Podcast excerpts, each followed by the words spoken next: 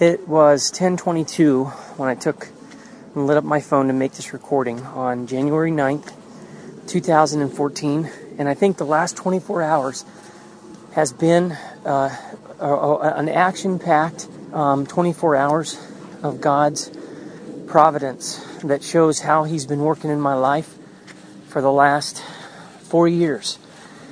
Just a quick summarize. Yesterday morning, I was doing my Bible study. Obviously, I've been in this season of intense waiting and just being persecuted and questioned and ridiculed and looked down upon by my parents and family, some friends, all that.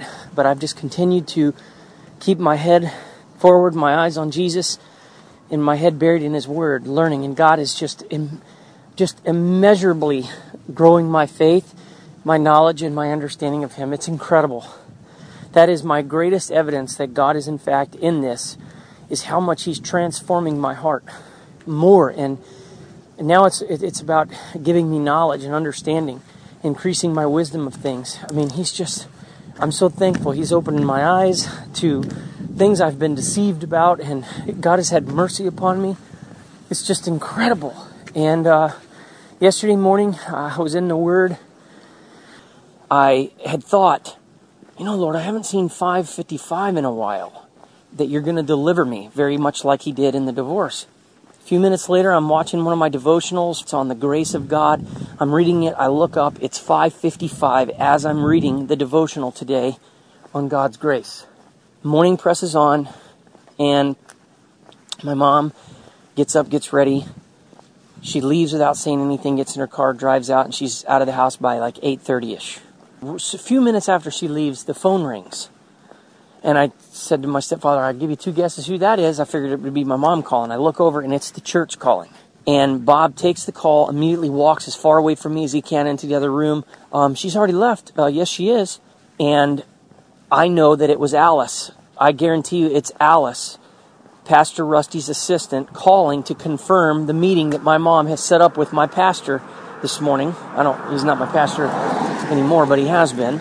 And immediately I realize, oh, great. Now my mom's not only reached out to my dad, now she's reaching out to the pastor. Now she's having a meeting wanting to talk about how insane I am and going through this whole thing. This is just the, the heat just keeps getting turned up and up and up. And I've been okay with it so far. I mean, it's, it's amazing how you wouldn't think you could stay in a house with somebody and have a decent feeling when you're living with people that think you're sick.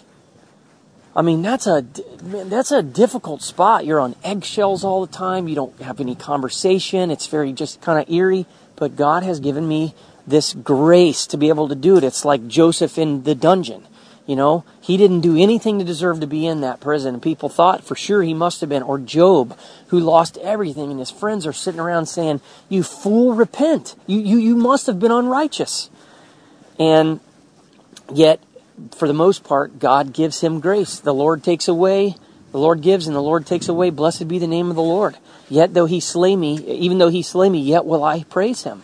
So now I've, I'm feel pretty certain that my mom is sitting in my pastor's office, even probably right now while this recording is being made, and trying to stir up a hornet's nest. My mom has no idea that I'm leaving the church, that I'm getting ready to send an email to the pastor, and I find it interesting now that God has stopped me every time I've thought about sending the pastor something.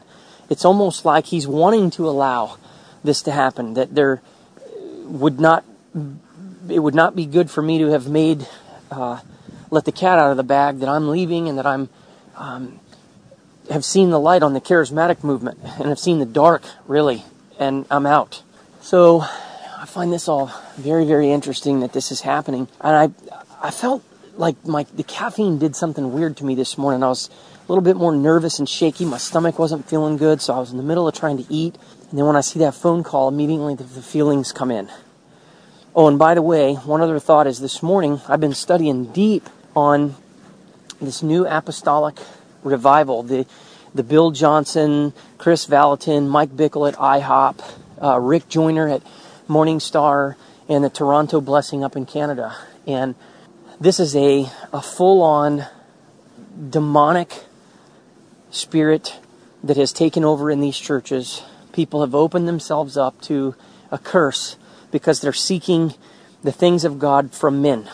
They run to prophets, they run to conventions, they run for healing, they run for tongues, they run for, you know, all these different miracles and manifestations, and, and the devil has shown up and he's doing all this false, fake miracles, signs, and wonders and deceiving these people by the boatload. And there's even a, a website dedicated to lives destroyed by it. Horrible things have happened to people that have gotten involved in this movement. It looks good to begin with, and it's disastrous. It proves it's like a it's like taking heroin. Boy, it feels good, I'm sure, for an hour or two. It always comes back to bite you and destroy you.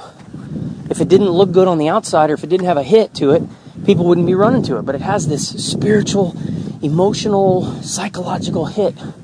But boy, it comes and hits back hard. And so I was studying that this morning, and one blog post led me to another before I knew it. A guy who was trying to warn people, I saw a post on his blog about numbers, about 555 and 666 and 777 and it's this whole blog post about how 555 this guy is claiming was an evil number he begins to suggest that every number of 5 in the bible is negative and leads to death and he points out several scriptures where it was five of this, five of that, whatever. And then he shows some people from the charismatic movement who always believed and claimed this was God's grace. And I read this article and I'm like, what is this? And this guy is showing that the Washington Monument is 555 feet high and it's that's 6,660 inches, which is a 666, and that it goes 111 feet below the surface, which is makes the total thing 666 feet high, and I'm going, oh my goodness, this is weird. What is what is up with this? And it bothered me. I, I felt a sinking feeling, like, oh my gosh, what does this mean? Have I been deceived? I mean, what? And all those feelings come over me quickly. Just for a second, you know, you flirt with the thought. I mean, I've had many moments throughout trusting God where I begin to doubt and go, I hear Satan say, "This ain't God telling you to fire your attorney. You're in trouble. You're going to be you're going to be set on, you know, you're going to be destroyed. You're, you're an idiot to believe God. So Satan will regularly try to get me to doubt. I've seen this same thing happen in the life of George Mueller many times. George Mueller would be at the press of something and waiting for God on something, and, and Satan will come and try to attack his thoughts. And uh, there's not been many men that have lived in the kind of faithfulness that that man has and brought God the glory that he has. So I kind of pushed on that, and I felt led to share on this blog the truth that the whole numbers thing, if you're looking for information outside of God, you're going to be in trouble. And that the first thing this guy pointed out that what the devil does is he takes things that are bad and tries to make them look good. He was trying to suggest that all these witches and new age people use the number 555 and they try to make something that's bad look good. And I, I wrote this big post and I said, You're absolutely right. Great job on the website. But I want to ask you to consider the other side of that same coin, and that's the first side of that coin. And I said, in fact, the first swap that Satan tried to do, the first deception, was he tried to turn something good into something bad, not bad into good. And that was the very name of God. He tried to pervert the name of God, the person of God, and make God evil. The first deception we encounter with Satan is him saying to Eve, Did God say? Not to eat the tree of the fruit of garden of, of good of tree of good and evil that you would in fact die? Will you indeed die? No for god knows that by eating that fruit you will become like a god knowing good from evil. He distorts. And to this day satan's number one thing is to try to make the name of god perverted. He goes both ways with it. He tries to make you know think about all the people that despise the idea of god because of how satan has been able to pervert the name of God. God is a good thing, but now we have people who say, well, what kind of a God would let something like that happen? See, so they're attributing evil to God, to a good thing. So the same thing can happen. Satan counterfeits things. So I put out my story and said, you know, allow your, your mind to get wrapped around this if you can. Uh, after all the study, this is going to kind of that you've done. This is going to kind of wreck you. Look at this story, and I sent him my story about the five five five to six six six seven seven seven, which is just incredible, and based it all on the fact that God's using these numbers to point me to His Word, not to some you know uh, mystical uh, mysterious, you know, kind of out there revelation, and which is what a lot of other people are doing. So that happens, which already had me a little upset, a little, but then I felt confident. I prayed about it, and I sent the message. Everything was fine. Michael commentary. This is just a quick reminder. Please, please, please, if you are just now perhaps jumping into the Trusting God in the Wilderness series, or you're new to my channel and you have not yet heard the in depth explanation and warnings that I provide regarding my seeing numbers and God using them providentially to guide me to scripture verses, I plead with you to even pause this recording and to go to the beginning of this series, Trusting God in the Wilderness, here on relentlessheart.com. And at the very top of the series, you'll see an audio player that says, please start here or warning, something like that. I don't remember exactly what I wrote, but please go listen to that recording if you have not. There are so many important warnings that I have for people. As you can see, even from me running across this gentleman's blog, there is so much confusion and so many different opinions and so many different teachings and explanations about people seeing numbers in the world 98% of which have nothing to do with my personal experience of God simply using them to guide me to scripture verses. But I really plead for you to let me uh, give you that full explanation with all those warnings because I know a lot of people see numbers and there's a lot of, you know, crazy counterfeit stuff going on and deceptions. And I'm really, really, really cautious. I want to make sure nobody is deceived, nobody's led into a counterfeit, and ultimately that nobody trips over this and because it is such an unorthodox way for God to have chosen to guide me to scriptures. Even though we do live in a digital age, that makes an awful lot of sense. Um, but nonetheless, it's outside of what the norm is. And so please, please, please go listen to that message. End of commentary. And so then my mom leaves. I'm sitting there eating breakfast, and I'm sitting there thinking about how disappointing this is. And that my mom is doing this and I feel that stomach and I'm like, God, I need you, I need you to encourage me, Lord. I need you to, to help me. And in that moment, I felt that if I turned around and looked at the clock, I would see an 848, meaning God telling me, go in peace. Your faith has delivered you. I turned around, it was 848. I was just, I re jumped up, went to the other room, got my phone, took a picture of it on the clock. That was God just confirming Go in peace. You're okay. And I'm like, oh, thank you, God. So by 10 o'clock or so, I'm sitting down, I'm reading the Word, I'm getting ready to go for my walk. And I, I, I pack things up. I head into my room, click on my phone to put it in to my armrest thing, and it's 10:01. And I just stopped and I'm like, 10:01. I'm like, God, what's going on with the 10:01 thing here? I've been seeing it a lot, and I never have fully understood what it is, and immediately I feel like I'm supposed to go to page 1001 in my Bible. Well, I go to page 1001 in my Bible just to see if there was anything. Sometimes when God shows me these numbers, He'll show them to me before the circumstance they apply to happens. As it was with the case of 666, I saw it some 30 times before I actually understood what it meant. Only when I was in a situation where the circumstances were evil was I then able to align and, and begin to conclude, oh my goodness, every time God shows me a 666, there's something evil on the other side of this. So many times God will show me the number before I actually understand what it means and how it applies to it. It takes me a while sometimes to figure it out. Sometimes it's instantly, but sometimes it takes time.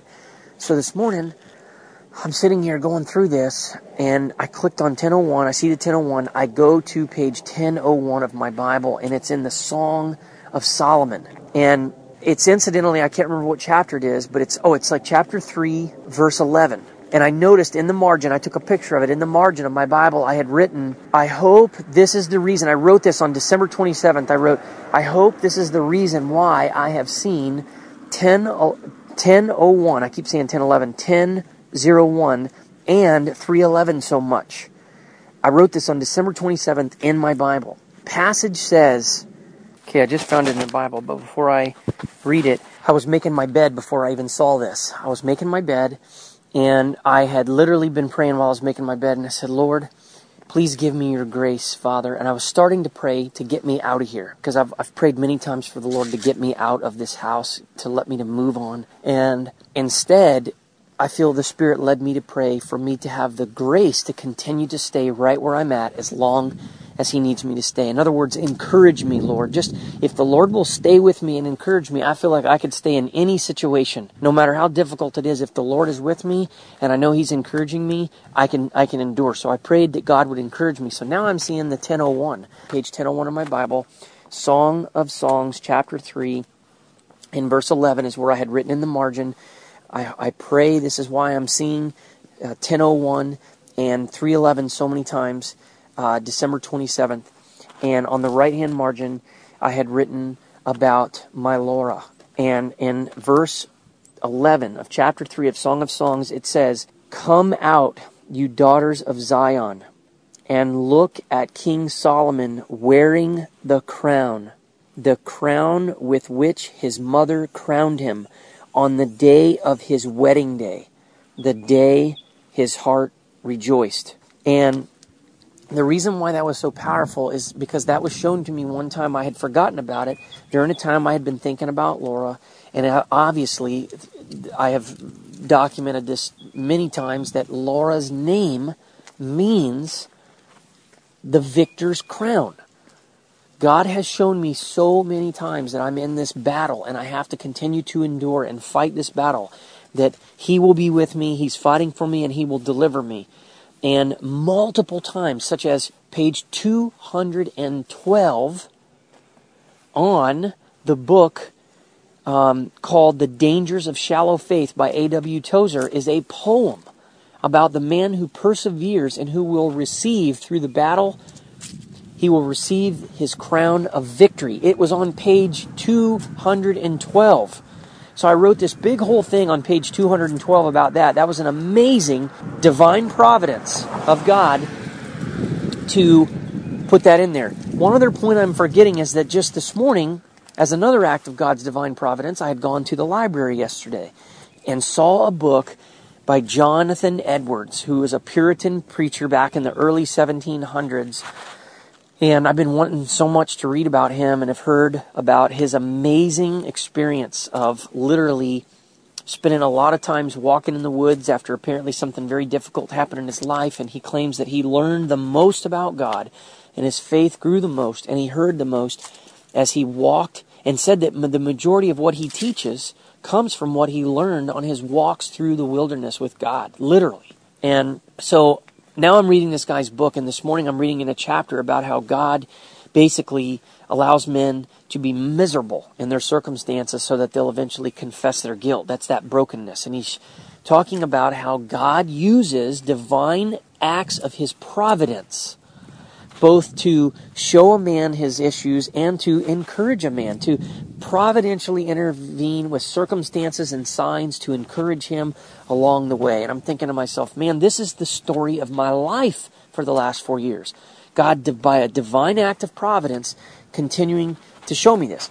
So here I am at the 1001. I snapped the picture and I'm sitting there just meditating on the scripture going, could this really be what God is trying to show me? I have thought so much over the last couple of weeks that Laura must be just around the corner, that my deliverance is just around the corner because there's so much 212 activity going on around me writing the story. And as I write the story, it's building my faith. And I, I feel God has shown me a lot lately about Laura, and I haven't even asked for it. I'm not asking Him for signs for Laura anymore. I have stopped a long time ago, really. Um, only occasionally, maybe have I said, Well, Lord, I haven't seen a 212 in a while. And shortly thereafter, there'll be one. And so God is doing this with me with this Laura thing, and I keep seeing these things about crown, the victor's crown, and then He keeps showing me 511. He showed it to me twice already today.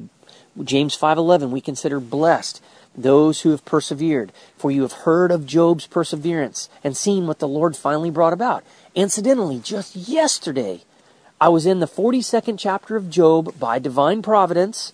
Didn't intend to read the book of Job. Got my email for the day.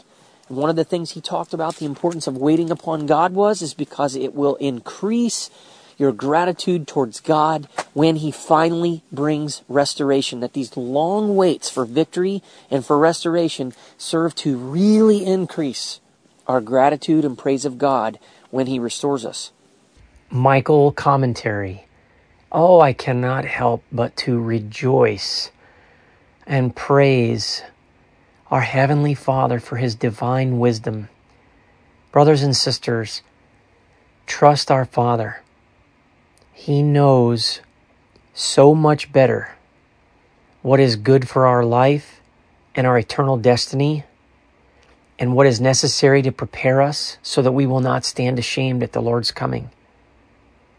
When I think of these recordings and I look at where I was at then in my heart before God, and almost six and a half years later, where I'm at now and where all these lessons have come from, and the increased discernment, the increased understanding, the wisdom of walking with God, the increased joy in my heart, the increased spirituality, the, in, the increased maturity.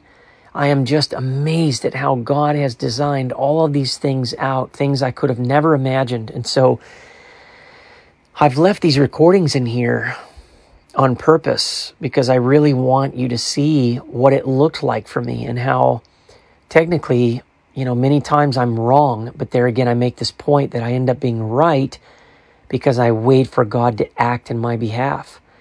And I look back and I can see the importance of why God was allowing me to believe for this particular wife and, you know, why her name meant, you know, victor's crown and why God showed me on page 212 in Tozer's book a poem about a victor's crown and for those who overcome. And, you know, it's just, it all makes so much sense.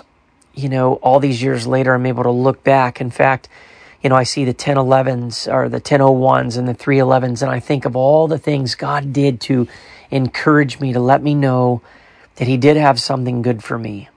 He did have a crown for me. But I also think of all the things that God didn't tell me. You know, first of all, my heart greatly, greatly rejoiced on the day of my wedding to Persis, not Laura. And we'll be to that part of the story where the switch happens. It's just remarkable in another, you know, year and a half worth of recordings here. But when I see this deep work that God was doing in my life, and, and I see again how much out of balance I was in this area in my life. God was having to do such a deep work. I mean, brothers and sisters, Michael is so weak in this area that God has to do all these things He's doing you here in these recordings and making me wait so long and giving me this anchor of a promise, this particular person to hold on to so that I could not be led astray out of God's divine plan to have Persis be my wife one day. And the, the day that Persis and I married, and probably just the days leading up to and the days after, my heart rejoiced more than I can even put into description. It was just absolutely amazing. And God did put a crown on my head. But that crown was also going to come with thorns. And I wouldn't have known that at this time. That the crown God was going to put on my head was going to be a crown of thorns for a while. Many of you know that you know, just six months after I married Persis, she began to fall away from the faith that we so beautifully shared. And God has had such a remarkable reason for even allowing this, as you probably have heard in the Apostate Bride of Christ series. It has just been amazing. I was able to tell my wife, even just this past week, that I'm amazed when I look back at all the pain and all the differences and how I would never ever want her to think that she owes me anything for the difficulties or that any of this was ever a waste, like wasted years, because what was meant for evil, what was meant for discouragement, what was meant for shame has turned from my good in so many ways. And I, I listed all these different ways. And I'm able to look at my wife today with gratitude for all that God has done. I mean, that is the biggest miracle I've ever seen, far greater than God picking out Persis for me and giving her to me as a permanent victor's crown with all comfort and all pleasures and nothing ever go wrong is the greater miracle of God's grace to help me to love her even when she turned away from my Lord and turned away from me for a time. It is absolutely amazing. And when I think of the last three and a half years of character development and strengthening my faith and long suffering and God getting me to this place where I'm totally detached. Listen, you want to know about a miracle? You want to hear about the greatest miracle that I've ever heard of? It is having a man like me with this incredible desire for a spouse. I mean, I literally would put my desire for a spouse up there with the highest of desire amongst men for their wife was so in excess for a person who's calling themselves a Christ follower that God had to work that out. You know, I've mentioned this many times, but here's the miracle. For God to have taken a person whose greatest desire on this earth, that lawfully I can point to scripture and say, it is good that your word says, Lord, your word first points out the only thing it first points out as not being good is the man being alone. So I'm able to look at God and say, look, these desires are great. He who finds a wife finds a good thing, and a noble wife is from the Lord, and a good gift, and all these scriptures. And he who finds a good wife finds favor from the Lord. And so I'm able to point to scriptures and justify and say, look, Lord, all these things are legal, they're lawful, they're righteous, and they're good in your eyes. And yet God looks at mine just like he would look at Abraham's desire and pleading for Isaac. And he can say, yes, it's a good thing, but it's severely out of balance, which has become a perversion and it's become wrong. And so God knows that in my heart. But the thing to me that is such an amazing miracle is that God could bless me with Persis. My, my, my life and my heart was so big, like a helium balloon that would just rise and rise and rise. And uh, Persis is far more adorable than, than Laura. Laura was a beautiful woman, external, uptown girl. I see so many also biblical parallels to this. You know, Jesus didn't come for the Gentiles. That was not his chosen bride. Jesus came, obviously knowing he would eventually marry the Gentiles, but he came, as he made it very clear, for the Jewish people. I think of the parable of the great wedding banquet, the great banquet where, you know, God comes for a group of people, those who've been invited, which are the Jews, kind of the uptown girl, if you will. They've been with God and God's had his eye on them for a long time. But they reject the invitation. And so, what does God do? He basically tells Jesus in this parable and Jesus' servants and followers, okay, go out into all the street corners and all the streets and the country lanes and bring in all the poor, the blind, the lame, and the crippled. He doesn't say go out and bring in the uptown girl. So I see a little bit of a parallel there you know, you see the Jews with all their phylacteries wide and all of their, you know, Jewish religious garb and their temples. They're the uptown girl, religiously speaking. And Jesus has to speak to them and say, you know, O Jerusalem, Jerusalem, how often I longed to gather you as a mother hen gathers your chicks, but you are not willing. I think of Paul and Peter and the disciples saying to the Jews, Paul says, okay, we presented the gospel to you but since you do not consider yourselves worthy of eternal life, we now turn to the Gentiles, incidentally, which Jesus called the dogs. When the woman whose demon possessed daughter, she's in desperate need of help, and Jesus says, Look, it's not good to throw the children's bread to the dogs. That means the Gentiles, the lower. And I just, I look at this and how, you know, Laura was a picture of the perfect church girl, uptown girl and look at where Persis came from the poorest country in the world. Richest country in the world, Laura, poorest country in the world, Persis. And when God helped me to make the switch, which you'll hear about again in like 18 months worth of recordings here, so I look back at the wisdom of what God has done and see God is working for fruitfulness and eternity. God is working for character in eternity. God is working for blessings that will echo and last in eternity. And I, I'm able to see God's dealing with me in my marriage and Him, you know, giving me this promise for Laura and going out of His way to keep this horse in its lane. You see God over and over again keeping me excited to believe Him. And God's promise is going to come true. My heart is going to rejoice on my wedding day, just as it says in that song of Song's passage. But, and he is going to give me a victor's crown. Five and a half years of waiting. I have a wife. She's in my house right now. Adorable as they come. But that crown he's going to place on my head that day is going to have a crown of thorns with it. It's going to have some thorns. And there's going to be so much pain and difficulty and unmet expectations and shattered dreams and bewilderment and all of that. All of these things, the crushing of the, the, you know, the desire and the visions here are going to lead to such glorious plans of God, such glorious heavenly mindedness, such glorious death to self, long suffering, holiness, sanctification freedom from the world, to where now I become a man today with God's help, totally detached from all things and all people to the point where I, have looked at my wife and said, honey, if you need to go back to India, let's send you back to India. If, if it's, if this isn't for you, the marriage isn't for you, Christ isn't for you, I'm not for you, let me let you go back. And to be able to actually help her in that without any feelings of animosity, without any resentment, being totally attached, totally trusting in the sovereign will of God. I ask you, brothers and sisters, what is the greater miracle? What is the greater crown? What is the greater blessing? Having that thing that works and looks perfect in this life or food and blessings and crowns that endure to eternal life.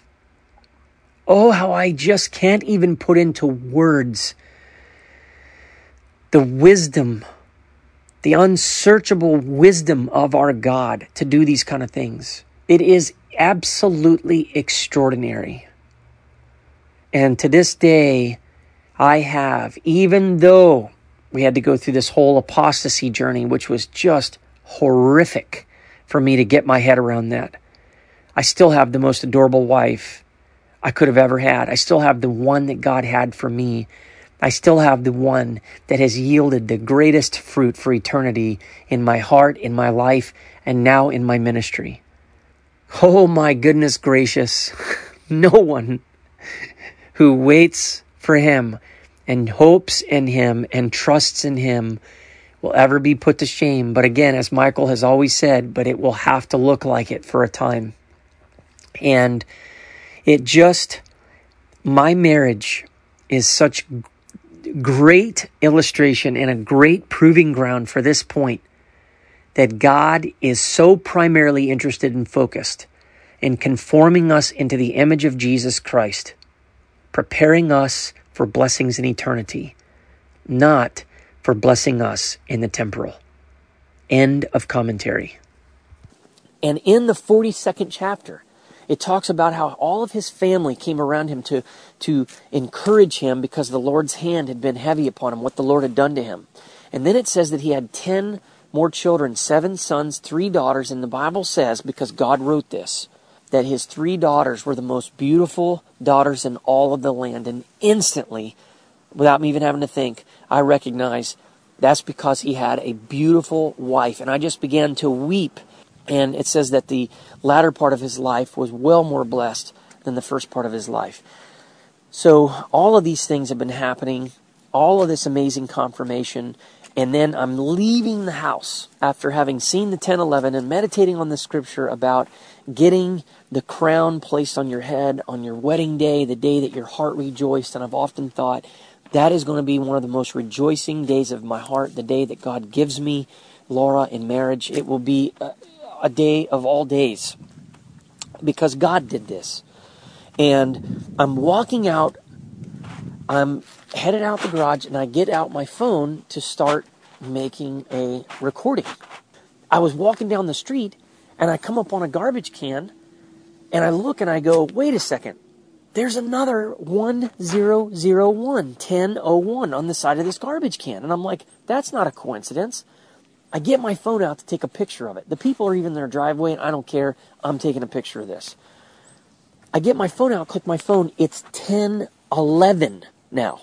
Exactly 10 minutes later from the time that I took the picture of 1001. 1011 is another number that God shows me for Romans 1011. And as the scriptures say, no one who trusts in him will ever be put to shame. Waiting upon the Lord, many people think they'll be put to shame. A lot of other people are trying to put you to shame. My mom, a lot of people. But God keeps telling me that no one who trusts in him will ever be put to shame. So now here it is. I'm seeing this 1011 and going, oh my goodness. And I started doing the math. I saw the 1001 on the mailbox, 1011, and all of a sudden I'm just like, this is weird. 1001 plus 10 minutes is 1011. So in between the two 1001s is 10 minutes. 1001 in my room, I clicked it on my phone. 10 minutes later, I see another 1001 at 1011. There's something so unbelievably awesome about that. God again confirming. As I pass three more garbage cans, I look over and see a 511. When I began to make this message, it was 1022, possibly Proverbs 1022 that says, the Lord give brings wealth and he adds no trouble to it. It's my prayer that that's what God has been showing me. That's a that seems to line up and I saw that after seeing 511 two mornings in a row, I saw a 1022. So if I'm correctly hearing the Lord on this, God is telling me he's going to bless me with finances. He's not going to add any trouble to it. He's going to deliver me, uh, which is going to be a huge thing financially and he's going to bless me with this amazingly beautiful woman. Now, I fully believe God will do all of these things. Yesterday's message on waiting upon the Lord, Charles Stanley talked repeatedly about how if you will obey God and you will seek Him and give Him the first part of your life, God will begin to speak to you and God will make promises to you. And He says, then you have to wait.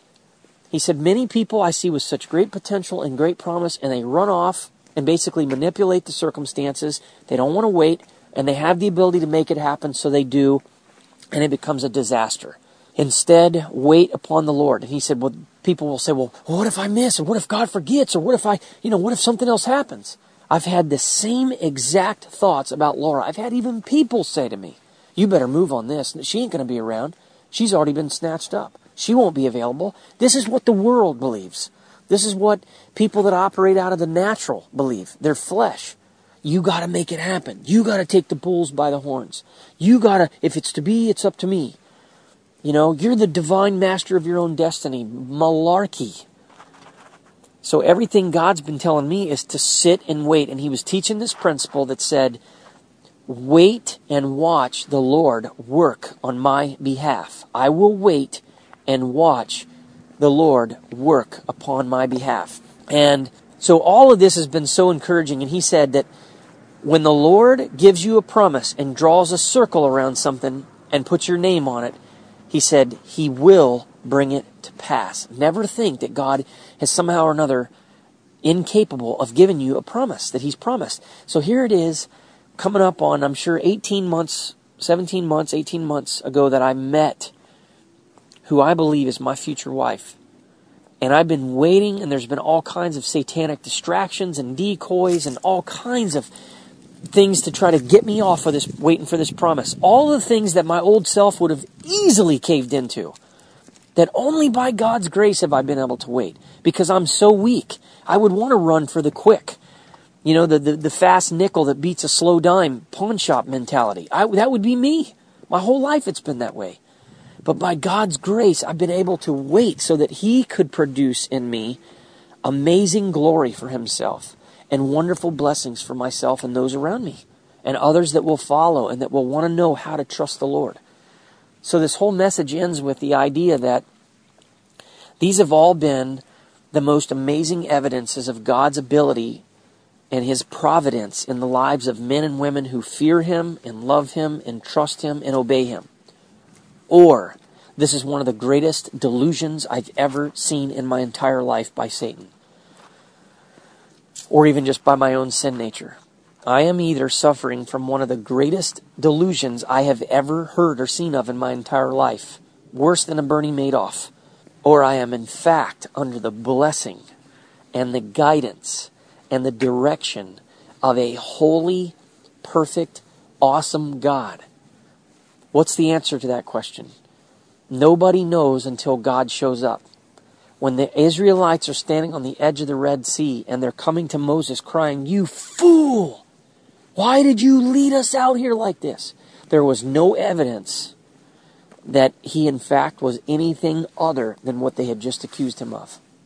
A fool. There was no way for, for Moses to prove that God had spoken to him. But guys, you don't understand. God spoke to me in a burning bush. That wasn't worth anything to them in that moment. The only way Moses could ever have proved himself to in fact be with God and hearing from God was for God to in fact show up miraculously and deliver. The sin nature, which every Christian still has, rages against the idea that God does these kind of things. Absolutely dismisses as mere coincidence any good thing that God does and rails against the idea that God could make a promise of things in the future, that God could in fact tell you of who your future spouse is going to be, of what will happen to you when you trust Him and you go into that courtroom, of that He'll provide a financial blessing for you to take care of, that He could promise you a ministry with fruit and a, a, a deep, wonderful relationship with Him.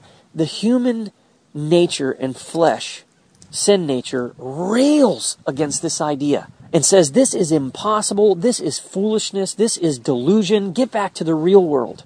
The world has done such an absolute, amazingly convincing job of convincing people that the God of miracles is dead or that he never has lived or that he's off somewhere, not involved in people's lives anymore. The only people that believe that are the ones that are deceived or the ones that have given God a chance and turned their back on him because he didn't act soon enough or those that have never believed to begin with. Because what I'm now seeing and experiencing is that God truly is in control and orders the steps of those who fear Him. That God literally does direct our paths by His Word, as it says in Psalm 119, 133, where your path is being directed by God's Word. God has been directing me with these numbers that are not numerology. If I was just saying, oh, 10, 11, this is the secret science number, but angel spoke to me, I see all kinds of counterfeit garbage out there like that all kinds of counterfeit where people see numbers and they have these books called the Book of Angels and their numbers. That is absolute satanic, full on deception. Any number that doesn't point you back to scripture is not of God. Period. End of story. I do not believe, unless God has a specific reason for confirming something that's in His Word, I would never trust the idea that God has shown me a number that has some mysterious, you know, mythological meaning or some weird thing outside of God's Word. I would never, ever, ever trust in anything like that. I never want anybody to think that God is doing something so weird to me other than He's simply directing me to specific scriptures in His Word. The way God is speaking to me is directing me to His Word. Why is that so hard to believe?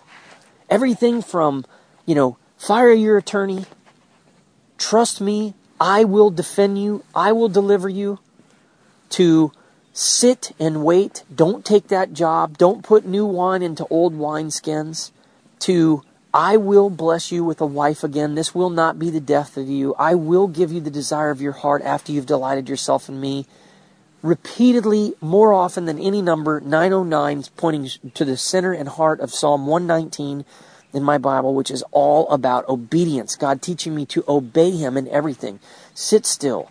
Don't take matters into your own hands. Don't listen to those that don't believe in me. Don't trust in those who trust in false idols. Don't put your hope and trust in man. Put your hope and trust in me. Don't run to people or things to get your help or any source outside of me. Run to me. Run to my word. Sit still. Be patient. Wait. Turn the other cheek. Allow yourself to be persecuted. Keep trusting me. Keep enduring.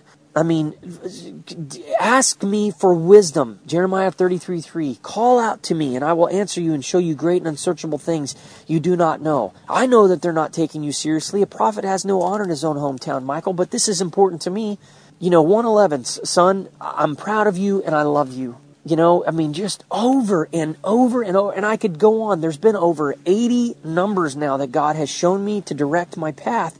There is no way humanly possible that I could be where I'm at four years later, right now, in the in the in these most desperate, seemingly desperate, shall I say, circumstances, without God's divine ordering of my steps. I would have to be the one of the toughest nails people or the most delusional people that I've ever known.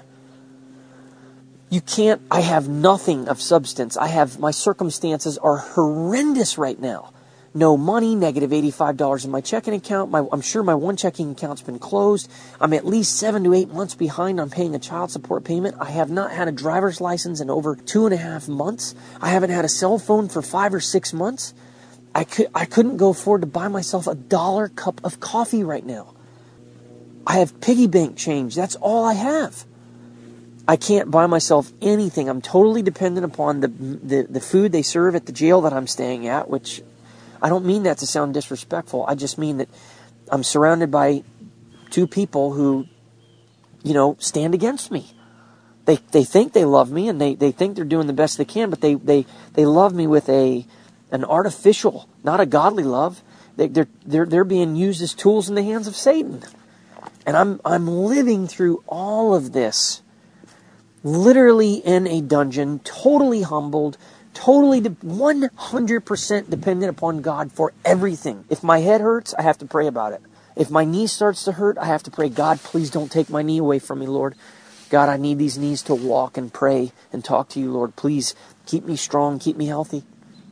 I'm dependent upon God for everything. Michael Commentary, Psalm 66, 10 through 12. For you, O God, tested us. You refined us like silver. You brought us into prison and laid burdens on our backs. You let men ride over our heads. We went through fire and water, but you brought us to a place of abundance. What you are hearing in all of the Trusting God in the Wilderness series, where I keep mentioning being in a prison, and my mom has power over me, and she's riding over my heads, and I'm being persecuted, and and burdens are being laid on my backs, and I have no finances. I've lost all of my freedom. You're hearing what I would hear years later, Brother Zac Poonen teach out of Psalm 66, 10 through 12, the only path to spiritual abundance in Christ Jesus. For you, O God, tested us. You refined us like silver. Don't you know that requires a furnace? That requires affliction, fiery hot to burn off all that is in us that is not like Christ, to bring it up to the surface. You brought us into prison. You were put in situations where you lost control of your life circumstances. You lost your freedoms. You were put in a position where you were in bondage of some kind to somebody else and laid burdens on our backs, heavy lifting, difficult days, oppressive workloads, oppressive circumstances.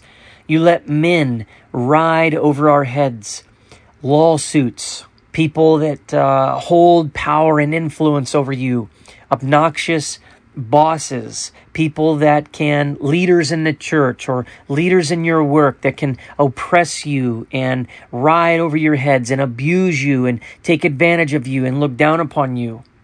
We went through fire and water. Fire, painful, hot, afflicting, suffering, and water going from fire to water immediately, that cooling process, this is the process of tempering steel. Fire, water, fire, water. You see, the affliction comes on, then you catch your breath, and then the affliction comes on, and you catch your breath. This is the being dipped from fire to water. And so, what you're hearing, if you listen with the ears of biblical scripture and the principles of God, what you can hear happening in the trusting God in the wilderness is Michael is being dipped repeatedly into the fire and into the water. You'll hear me say, Oh man, I just, how much longer? This is horrible. I want to get out of here. Well, that's me in the moment I'm in the fire. And then, Oh man, I just got an email.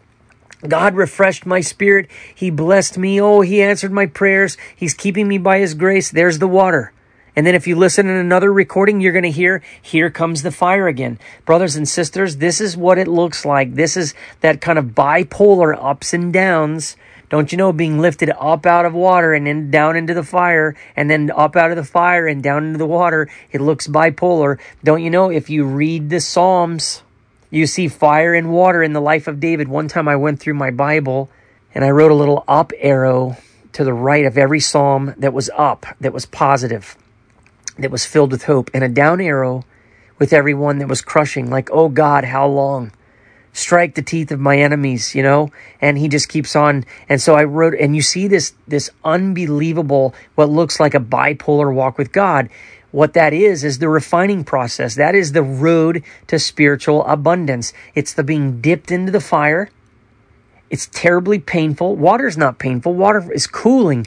Don't we all run from the fiery hot summer into somebody that has a pool? We run in and soak. We run into the lake, into the swimming hole. We can't wait to get into that water, okay, to cool off from the heat. So you see here, all throughout trusting God in the wilderness, God takes and dips me in this fire. It's fiery hot. Psst and Michael's being burned up. And just when I think I can't take it anymore, and you hear me crying out, Oh God, please, I can't get through it anymore. He takes me out of the fire and he puts me into the water and cools me off and he gives me a donation. He gives me a wonderful testimony. Somebody's life was saved through the Trusting God in the Storm video or, you know, some good news or some encouraging, powerful word in the Word of God or some new insight. He's putting me in the water but then he's going to put me right back into the fire. And this process is going over and over and over, back and forth and back and forth. God is tempering me.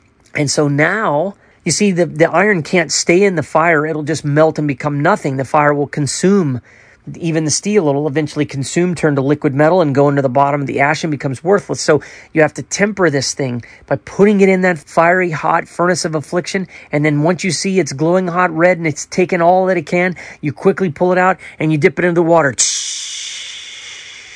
And here comes relief. But just when the iron is going, oh, this is so wonderful, the blacksmith pulls it back out of the water and right back into the flaming hot furnace. oh, oh my goodness gracious. Woo! Job 522. God gave me a promise for it and it happens so often. Thank you, Jesus. he puts you right back in that fiery hot furnace, man, and you're just like, ah, I don't want to be in here. Get me out. Get me out. And, brothers and sisters, this is what you're hearing all throughout trusting God in the wilderness. This is what you will experience in your life. You maybe don't have to be tempered as much as I am. Let me be very, very comforting to you. If God has a bigger calling for you, and you have a more extraordinarily difficult temperament for God to deal with, if you are stubborn to a greater degree than me, if you are a bigger fool than me, then God may have to do even more suffering with you. Okay. And again, I'm not talking about the suffering that a lot of uh, people go through because of their, their poor choices. You don't get any credit with God in the current suffering in your life that is a result of making foolish decisions. It is the suffering that you are willing to participate in. See, you can scream out to God at any time. I could, I could take myself out of this fire. That's another part of the difficulty of being tempered is being willing to be in the hands of the blacksmith while he's tempering you. I could choose to save and deliver myself multiple times. In fact, many people standing around when they see me dipped back into the furnace are screaming on my behalf, please get out of there. It's hot. You could be burned up and destroyed. Get out of there. And what person wouldn't think it's mental illness for you to willingly submit yourself to that fire. You see, it's because you don't want to remove yourself that people go, okay, this is nuts. Like, imagine, for example, I had a, a, candle sitting here burning right now, and I just go and stick my finger in it. And if you saw me put my finger in that candle and I didn't immediately remove it, you would begin to conclude number one, I have no nervous system or my nervous system is, is not working anymore, or I am seriously mentally uh, insane, right? If you don't pull yourself out of it. And so that's what it looks like. But this is a fire that cannot destroy you because you are in the hands of the greatest blacksmith, the greatest refiner of metal and gold and silver that there ever has been, God Almighty and he looks to see how much of this he can do if you'll break. It's just, I'll never forget the streams in the desert where this blacksmith said he, every time he goes back and forth with a piece of metal from the fire to the water, he's tempering it to see how much tempering that piece of steel can take. And depending upon how much tempering it can take, how much suffering it can go through, depends upon the glory of its life and its use thereafter. He said, and if it can't take very many times, like one or two, three times in the fire and the water, he said, before it breaks and it basically is crying out against the pain for delivery, then it goes on the scrap heap and it's sold for little to nothing. And I'll never forget him saying, his greatest fear as a blacksmith that that would be him before God. That if he wasn't willing to suffer, if he wasn't willing to endure long tempering, being dipped in the fire and in the water, he would be thrown on God's scrap heap. And see, I can't consciously tell you that that's how I felt, but I never wanted to give up on God and I didn't want to miss out and I didn't want to throw away all the difficulty he was allowing in my life. And I just had this knowing that I was in his hands, that he was fashioning me into something valuable. And see, today he's able to use me to change and touch thousands of people's lives all over the world. And it does not affect me the way it would if you took somebody right out of church and you threw him into this big ministry and gave him thousands of lives and hundreds of suicide testimonials and unbelievable lives changed for the hearts of God, this would quickly destroy them from pride. They would become conceited and fall into the same trap that the devil fell into. So, you know, not only that, but in order to have a ministry like this, you have to be willing to carry a huge load, a lot of suffering, difficulties, attacks from Satan big time. So God has to prepare you for the battle. He has to put you over and over, water and fire. And depending upon how much you're willing to take, I suppose God looks at it as this one I can use for, you know, a more difficult position. And this is something that men and women of God have understood for years. It doesn't make that person better than, it certainly makes them better off. That is what I will say until, you know, I, my dying day, that anyone who has more of God's grace, more of tempering, more of suffering, more of the glory and grace and providence of God in their life, they are not better than anybody else. Because it may have simply been God's sovereign choice to do that and it had nothing to do with the person, but they're certainly better off. That's the way I like to see it, and that's the way I believe the Bible sees it. And so this is something that we all need to be aware of that when you're in the suffering, suffering is a season. You know, every dark has a morning, every dawn is going to have a followed by an evening. And there's we it's this constant back and forth from dark to light and dark to light and that's what the Christian life is. It's this constant tempering and it's not only being developed for, you know, if you can have an earthly ministry, but I believe also we're being tempered and we're being built and we're being uh, made into tools in the master's hands fit for eternal life and use and service. Hallelujah. Last time I'll read it. You're hearing it right now. Psalm 66, 10 through 12. The only path to spiritual abundance, to the fruitful life, to the truly blessed life, to the promised land. For you, O God, tested us. You refined us like silver. You brought us into prison and laid burdens on our backs.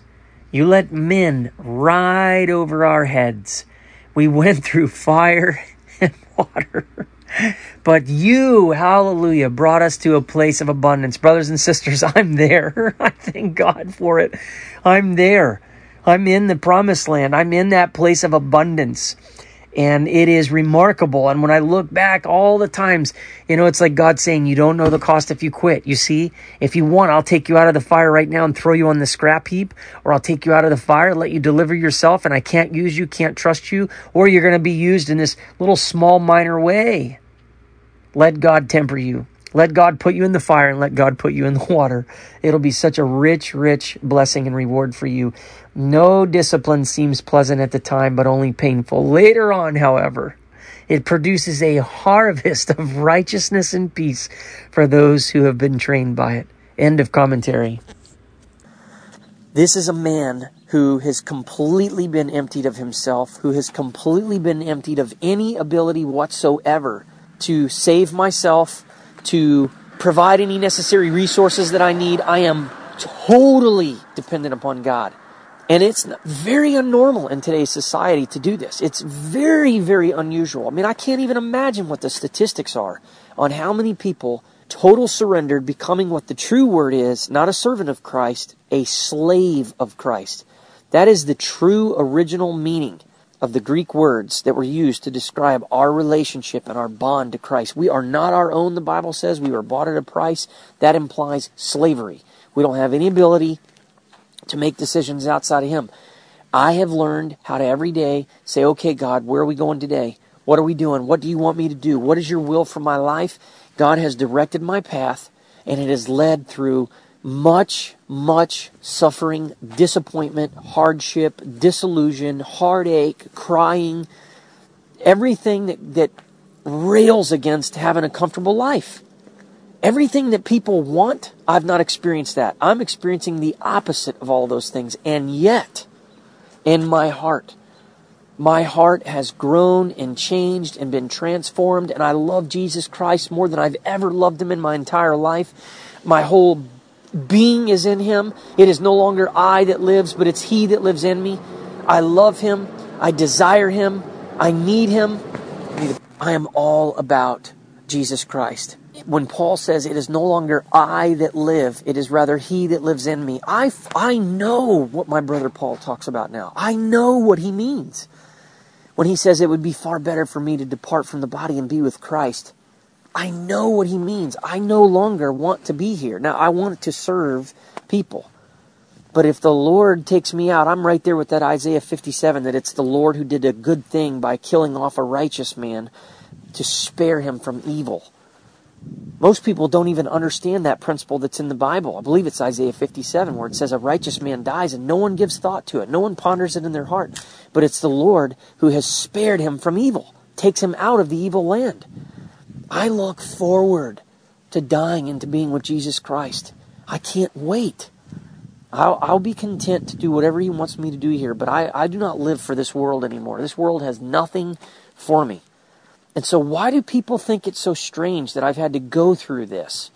When this lines up, my story, my testimony, lines up with the account of any great man or woman of God that has ever lived you read any of these accounts, this is the, this is the life where you are emptied of yourself. The, the life is in the cross. The death of the cross brings life. I had to lose all of my dignity. God looking down from heaven to say, okay, let's see this. The last thing that Michael has placed between us and him, or to test him, is, to, is, the, is the children. Let's see, and his dignity. Let's see if he will trust me even with his children when it hurts, when we take away his ability to see his children this Christmas. And he could save himself. God knows that I could have radically changed all of my circumstances by now. I have never had one day to sit in the circumstances I'm in. That should be so important to understand that I have had multiple opportunities to get myself out. This is not me stuck in some $30,000 a year job, having to stay working, living with my parents because I can't quite afford to have my own place and get out. This is not that at all. My circumstances are, have always been that I've been able to save myself. I've always been self sufficient. I've always been able to sell my way out of a, a mess. And I could easily have many times taken the job offers that were that were brought to me, the business opportunities, all the video business I've turned down. I mean, why would God have me turn down thirty thousand dollars worth of work in one month when I desperately needed it? And yet there's a guy I meet with every single day named Chris who sits many times with tears in his eyes says, Mike, I'm so thankful for this relationship that you and I have. This has changed my life. Jesus Christ has used you to turn my life and my heart around. And I'm so thankful. And this would have never happened, man, if you would have had your license. So, what is God more interested in? My comfort or the eternal destiny of other people and other people's lives being changed? Why is it so difficult for people to say, well, God would never in a million years ask you to not pay, not get a job? It says right in His Word. Really? Well, why did He ask Abraham to go kill Isaac? It wasn't that he required it. It wasn't that my children have missed a single meal. My kids have not missed a single meal. My kids have not missed anything except for they did miss seeing their father this holiday. But I know and believe that God is going to make that up to them. And they will see that the God I believe in, their God, their creator, is faithful. They will know through experience. My daddy not only told me God was good and faithful, but my daddy allowed God to show us through his life. My daddy didn't just tell me about the words on the Bible. My daddy put it into action and showed us, and we had to suffer along the way. We miss seeing dad sometimes, and we had to hear some really horrible things said about daddy, and mommy and, and her family said some really nasty things, and it hurt our feelings. But you know what? It turns out daddy was right. He did the right thing by being willing to put us and himself up on the altar and sacrifice it to God. And God, being a good God, turned it all around for daddy's benefit and our benefit and for God's glory. That will be the testimony of my kids.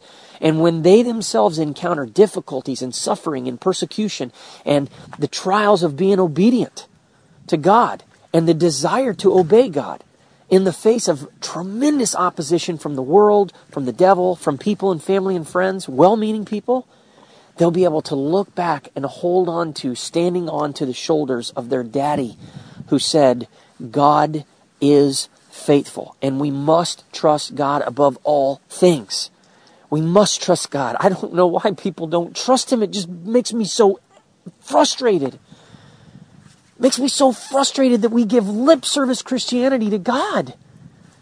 We've perverted the gospel. We've taken the cross out of the gospel. We've taken give up everything out of the gospel. We've taken surrender out of the gospel. We've taken being a slave to God out of the gospel. And it's, it's come to the feet of Jesus. And your life will be healthy and wealthy. And your problems will go away. This is not the gospel. The gospel is you're a dirty, rotten, wicked sinner, hell bound. 100% guaranteed hell bound. And you deserved every lick of it. And in spite of that, God says, But I still love you. And if you'll accept my gift of atonement for your sin, I will have sent my son to pay for your sins in advance. And I will reconcile you to me, and I'll put my spirit in your heart, and you'll begin to change. You'll begin to live like me, follow me, please me, and be in relationship with me. Not, I'll put a bumper sticker on your forehead, call you a Christian, and you can just go out and live under the protection of this thing called grace, however in the heck you want, even if it looks like the devil's in the driver's seat of your life. This is not Christianity. I am being persecuted and made fun of by people that call themselves Christians that live just like that. In the very moment that this message is being made, sitting on a half of a countertop at my parents' house is filled with alcohol and whiskey in preparation for a great night of cheer and merriness tomorrow night that I refuse to be at. A party where people are going to get together. Oh, they're going to have fun. Oh, they're nice people. Oh, they'll tell good jokes and have fun and open presents and be loving and huggy kissy on each other, all the while while they're drinking themselves to contentment and acting a fool and the coarse jokes start happening and all this craziness. These are the very Christians who persecute me and call me mentally ill, who are now sitting, most likely, at my pastor's office trying to convince him that Michael has lost his rocker. He's off his rocker. He's mentally ill. He's isolating himself from other people. He's acting weird. He doesn't want to take any kind of feedback from anybody. He's continuing to sit and he just thinks that God's going to provide a miracle. This is what they say. They say that I'm the idiot because I'm sitting waiting for the God who gave them the very breath to accuse me. I'm waiting for him to deliver me. And I have evidence. If I was some guy who just set out and said again, I'm going to cliff jump, good luck to me. I'm not putting the Lord to the test. The Father speaks to me. The Father's not doing anything with me that He hasn't done with thousands or millions of people beforehand, and that there's not plenty of evidence to support the fact that He does it in His Bible. If people fear the Lord and they wait upon Him and they wait for His word, He speaks to those who fear Him. He speaks and He gives them understanding. He guides and directs the steps of those. He sets apart the godly for Himself. And yet people are convinced that I am an absolute fool for thinking like this. And there is always that part of me that understands that. I have not lost my ability. I want to make this my final point.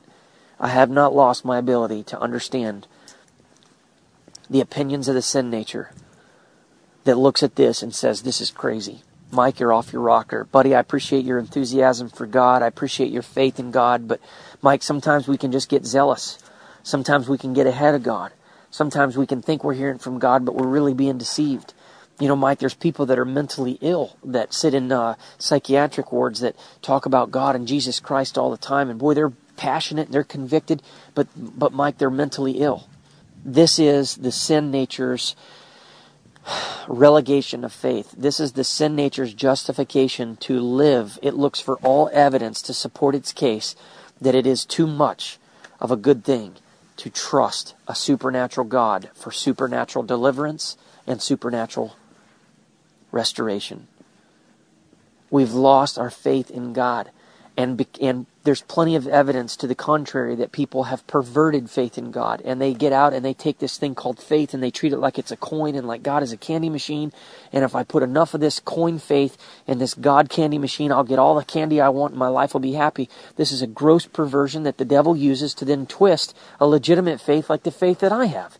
Who would want to do the kind of pain and hurt to themselves that I have done by waiting upon God if I didn't know something that the rest of the people in the world don't know, or the people who don't believe this don't know? The only reason Paul could say, I count it all as rubbish, I count it all as lost, I have lost all things for the sake of knowing Christ, is because he knew something most people don't. And it's the John 7:17 play. If anyone chooses to do God's will, he will find out whether my teaching comes from God or I speak on my own. This is exactly what's happening to me. I have found out through experience. I have found out through personal experience that God's word is exactly what he says it is, that he does what he says he does, that he is who he says he is, that I am who he says I am, that his obedience, obedience to him does what he says it does. So I never want to forget the hellish affronts that have that have seemed innocent. Christian people, Christian people that are deceived, standing against me, wondering. And it's only going to get worse as I separate myself from this charismatic movement and I get out of churches where people think that the tongues they speak, the, bibber, the jibber jabber, is coming from God, or the prophecy that comes from the stage to my friend David, who he and I both at the time thought was from the Lord, turns out to be a false word that now has put this brother in a position where he did exactly what the prophecy said, sold everything, and he's got himself in a situation where he's lost his real estate license. He's at the threat of going to jail. He's got financial disaster. He has no hope for what's going to happen in his future. This is the this is the kind of garbage that's going on. And when I turn around and leave the church, separating myself from those who are chasing men for their want of God rather than God, and they, they bring a curse on themselves. This is what the Bible says Jeremiah chapter 17, verses 5 through 8. If you run to man, if you trust in man, you're cursed. Period. End of story. I'm going to receive even more flack there's going to be even more evidence that I'm this wacky nut that people thought I am, and I'm okay with it. That's another amazing evidence that I am okay. Am I going to enjoy it? Absolutely not. Have I enjoyed this waiting, waiting, and waiting for coming up now? We're only two months short of three years. No, I've not enjoyed hardly any of the, the painful stuff. It's, it's, it's been horrible. And yet it's been delightful it served to cut away all of the things that were in me that my heart has longed to be free of that I could not do. God has effectively destroyed all that was in me that was against Him. And I now live for Him. I love, I delight. I don't need anything. I have no desire to buy myself anything. I don't spend any money on myself, even if I had it. And when I did, I'm content. I have this contentment. If God gave me a million dollars tomorrow, if God sent me a check for a million dollars tomorrow, I'd go in my room, I'd drop to my knees, and I would say, My God, my King, you are faithful. You did everything you said you would. I would drop to my hands, love on him, go for a prayer walk, tell him how amazing he is. But I would not be utterly surprised because I believe in my, my God that he can do these things. I would not be utterly surprised and it would not change a lick of my dependence upon him. The only thing it would change is how much time I have now to be able to do some of the things in the ministry I want to be able to do to help more people and to find ways of blessing people with the money. Because it doesn't have any power. I have no desire for it. Money is just a tool. I'm completely neutral with it. I either have it or I don't. I've never had this feeling in my life. I always needed and wanted money. Now I really just don't care. You can't get to that place without some serious help from God. I mean, it takes a tremendous amount of brokenness for some of us to get to that place. So, anyhow, I end this recording just trying to capture that God's divine providence is all over the place, and I fully believe that soon, again, my soon is different than God's soon. I trust Him for His timing, but it, it seems apparent to me, very similar to the kind of activity I saw before the divorce ended, and God did this miraculous deliverance. There was a ramp up in the numbers, there was an intensifying, and I believe good things must be just around the corner. For all I know, I could be just over a month away from meeting my bride. Maybe the Lord wants to do something awesome and have me meet her on the second uh, month of the year, the 12th day, 2 12 14. That would be absolutely amazing. But whenever God wants to do it, it's up to Him. I totally trust Him. Even if it's another year, I know God will sustain me until then. I'm content. Oh, how I love my God, how I love Him and desire Him. The final point I feel inclined to share as this beautiful bird is flying over my head is I feel inclined to say that the point of this message, how do I get to this place where I'm at right now, is the only way you get there is by a surrender to God. It is a repenting of anything that you have in your life, sin wise, that's keeping you apart from God or causing you to have a guilty conscience. It's a repenting of that, and it's a fully surrendering. It's a saying, God, I am sorry that I have chosen to direct my life, my goals, and my dreams and my desires up to this point. But God, I surrender everything. I surrender my family, my marriage, my children, my career, my money, my hobbies, my interests, my desires, and literally surrender everything to God without any fear whatsoever that God may take any of it or all of it knowing that if he does, it is by his divine providence to do so, and it is only because, only, there is no other reason. Not even in the case of Job was there a reason. It is only because God is intent on giving you his best. Mainly him and his presence, number one, but better on the other side of that. Things that you have now, he will give better. I, I just believe that. And, and again, it's not always things. I'm not saying if he, if he takes your push lawnmower, he's going to give you a riding lawnmower. That's not what I'm saying. Although that certainly may be the case. But God will take, if he takes anything from you, it's only because he has something so much better. And the greatest things that God can ever give are simply his presence. There is nothing greater ever. No money, no things, no marriages, kids, health, wealth, nothing is comparable to divine acts and provisions of God's presence. Nothing. When you know that He is with you, when you have tasted the goodness of the Holy Spirit, when you have had fellowship with the Holy Spirit in Jesus Christ, there's nothing that comes close to comparing. You can walk through hell. You can walk through the valley of the shadow of death when you have Him. So the key question is, well, Mike, how do I get that? You get this by surrendering on your knees and in your heart. It has to be both. It can't just be an outward getting on the knees, and it can't be a five minute thing. It has to be a daily surrendering. Oh God, not my will be done, but yours. Oh God, I surrender it all. Oh God, I forgive me for choosing my life to this point. I, I, I now ask that you choose for me, that you, Father, give me what you would have me to have. Give me yourself. Begin to intervene in my life circumstances. Father, take or give whatever you see fit.